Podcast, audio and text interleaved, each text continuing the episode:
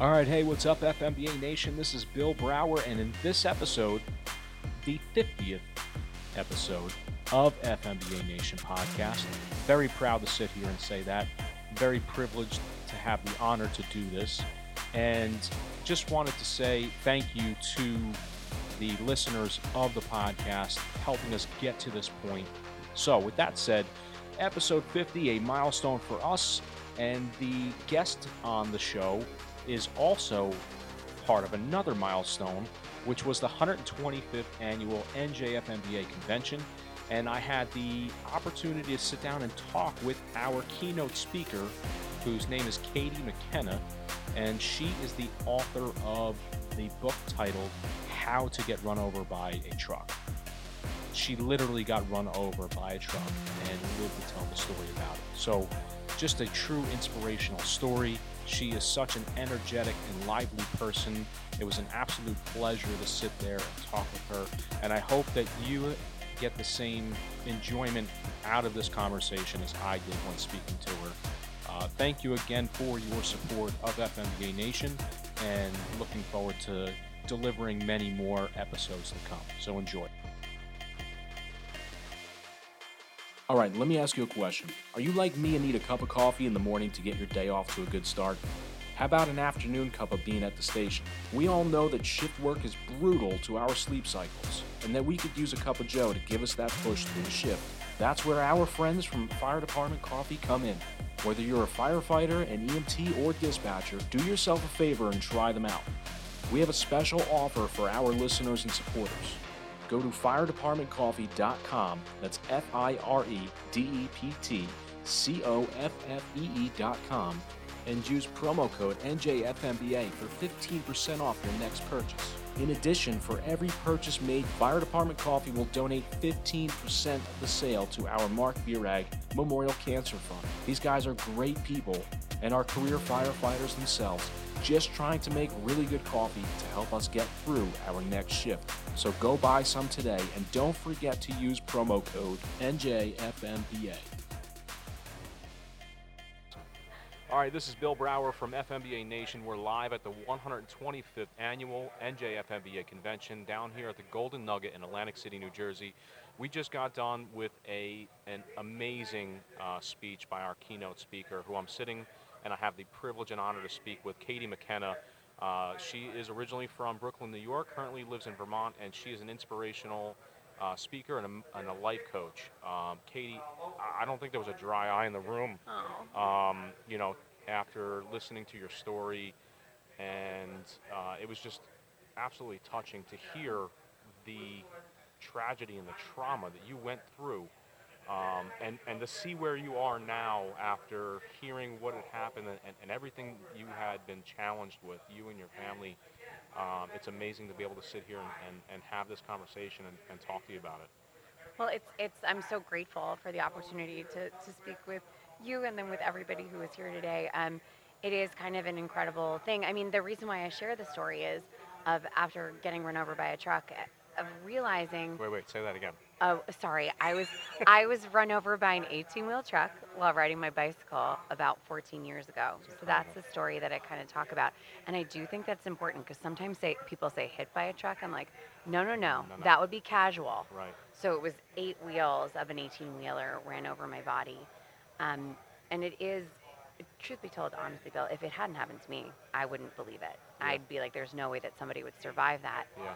So it it feels like it's kind of my mission to share that story of overcoming what feels like an insurmountable obstacle Right. while also making sure that the people who are so instrumental in making it possible for me to live my life that they get highlighted and acknowledged and that's why today is just so incredibly special To, to, to sit there and to literally look at you, you're seven months pregnant. Yeah. Congratulations. thank you very much um, you know, you're walking, yes and uh, to hear the amount of struggle and the challenges you were posed, you were you were faced with, um, and to see how you are now, and you're such, uh, you're such, your personality is just, it's absolutely beaming. Oh, like thank you You walk into much. the room, you had that personality where you know we could sit back and, and us as you know tough, gritty firefighters, EMTs, and dispatchers, um, you know, to, to have you come into the room and, and your personality is just beaming. So, you know, uh, kudos to you for that Thank as well. I think it really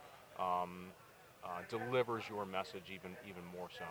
Well, Um, that. So, October second, two thousand seven, Yes, that's right. uh, was your your start of your journey, like you said in your That's right. speech.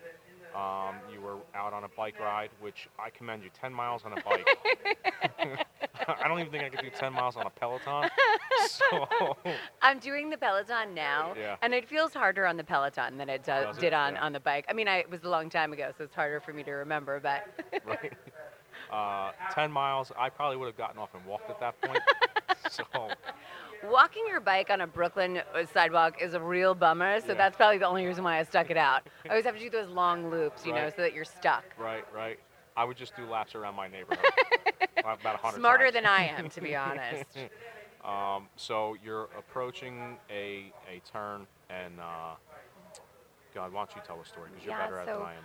I was at a red light and I it was about 6 a.m. and I was hoping to see the sunrise and so I was at the red light. On my left hand side was an 18 wheel truck and um, didn't have its indicator on, so my my right turn signal, and I took my turn kind of wide and easy. And unfortunately, the truck had not seen me, and it just didn't have its indicator on. Yeah. And so um, I missed being run over by the cab of the truck, so the heaviest part of the truck, by only a few inches. But um, I was run over by the first four wheels and then the second four wheels. So um, what happened is, is that I broke all of my ribs. I fractured my pelvis in five places, suffered a lot of internal injuries, um, and tore out the uh, most of my right side um, with my bike's gear shift. Wow, that's incredible. I mean, what what goes through your mind? I mean, it, it, the way you spoke in your keynote, it was almost like um, it was euphoric, right? Like you're in you're in a state of, of euphoria, or you're in a state of uh, of just reality is is gone. It must have been like blurry vision and, and, all, but but you spoke so um, detailed, like everything that had happened that morning, you were on point and as detailed. It was it was incredible. Um, what was going through your mind when when that happened? I think that, and that's very kind of you. I mean, I think part of the reason why it it stuck in my head truly was because of the fact that like I did think I was dying, and so I thought of that as the very last moments of my life. And so all that I wanted to do was pay very very close attention and try to take it all in. Yeah. Um, and for better or for worse, you know, there's an interesting thing about the work that you do and your colleagues do where it's like you're there's a lot of trauma. My PTSD was really, really intense. And so I remembered that moment between 40 to 60 times a day. And so I would, and even you can't see it, but like I, I get body shakes and they, it, it makes me, I scunch up kind of on the side of my body. Um, and so I think that's part of the reason why I remember it so clearly. Yeah. And even now, like I can run through it. I can I can smell Yeah. the asphalt in, in my nose. I can I can hear the crunch of my bones even as we're talking about it. And I think that it was it's the two things of being like if these are the last moments of my life, I want to remember them. And also the PTSD of just being like you can't help but remember them, which is just a really curious part of the experience, you know? Yeah. You know,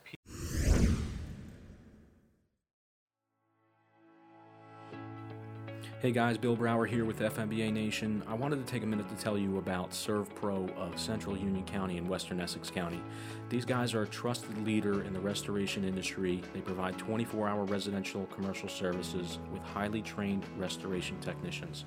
They're a locally owned and operated business, and they're dedicated to being faster to any size disaster with the training, equipment, and expertise to handle your restoration and cleaning needs. Some of the things that they cover are water damage restoration, fire damage restoration, mold remediation, storm damage restoration, cleaning services, and building services, to name a few. These guys understand the stress and worry that comes with a fire or water damage and the disruption it causes to your life and home or business, and their goal is to help minimize the interruption to your life and quickly make it like it never even happened. Our friends over there, Carl Spinner and Bob Morrison. Carl has over 25 years of experience in the industry. Bob Morrison has over 35 years of service industry sales experience, so don't hesitate to give them a call. You can reach them at 908 233 7070.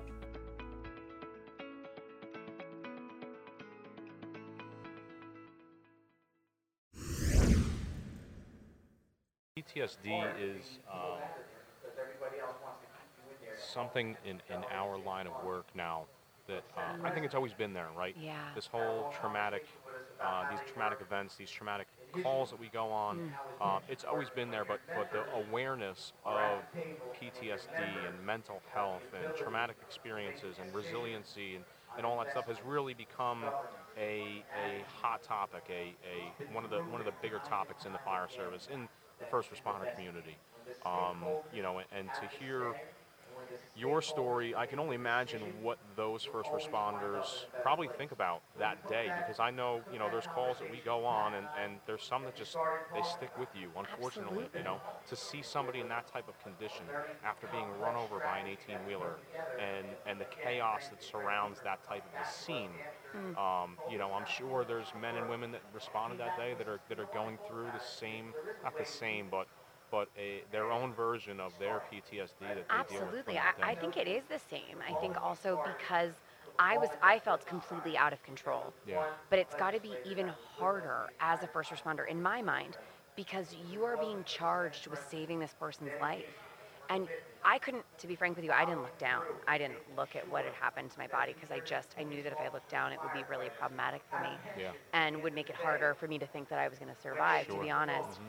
And I'm grateful for that. I'm grateful that I that I didn't make that as a part of my experience. But the to to stare unflinching at someone in that moment, mm-hmm. of course, how can it not be deeply traumatic? And also, what an amazingly brave thing to do, mm-hmm. which is to put your feelings aside.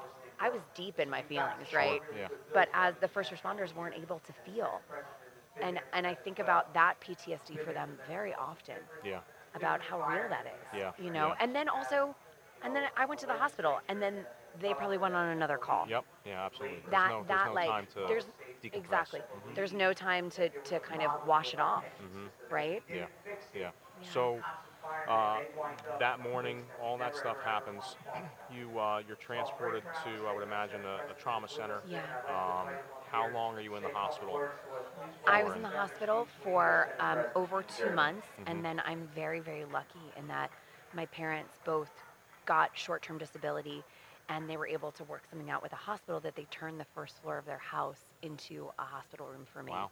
With a full hospital Yeah. bed, with a ramp, and like, you know, I, I was the, you know, all my medications on the stereo. So it was, it was very, very lucky. I actually went home right before Thanksgiving, which was Yeah. such a gift.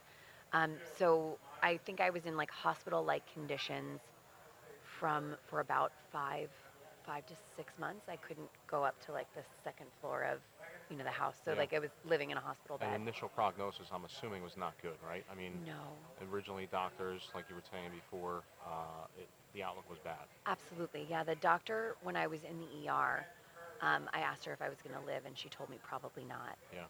Um, and then later on, another doctor told me that I would never walk again. Mm-hmm. And then um, another doctor told me that I shouldn't expect to live anything that resembles normal life. So those were all, you know, not ideal, not my favorite, um, not what I was hoping for, Right, but right. you know, you take what you get. Um, and it was, it was definitely a very, you know, the thing that's hard is that these were just men and women who were trying to do their best Yeah. you know, they wanted for me to have a deep understanding about what my life was going to look like. And for me in that moment, I'm very blessed in that, like, I have an unbelievably supportive family. And um, in an interesting twist, my father's sister was in a drunk driving accident when she was about 22 Okay. and um, she was in the passenger seat when um, her friend was driving drunk. She didn't have a seatbelt on. She was thrown through the windshield of a car of the car and sustained serious brain damage.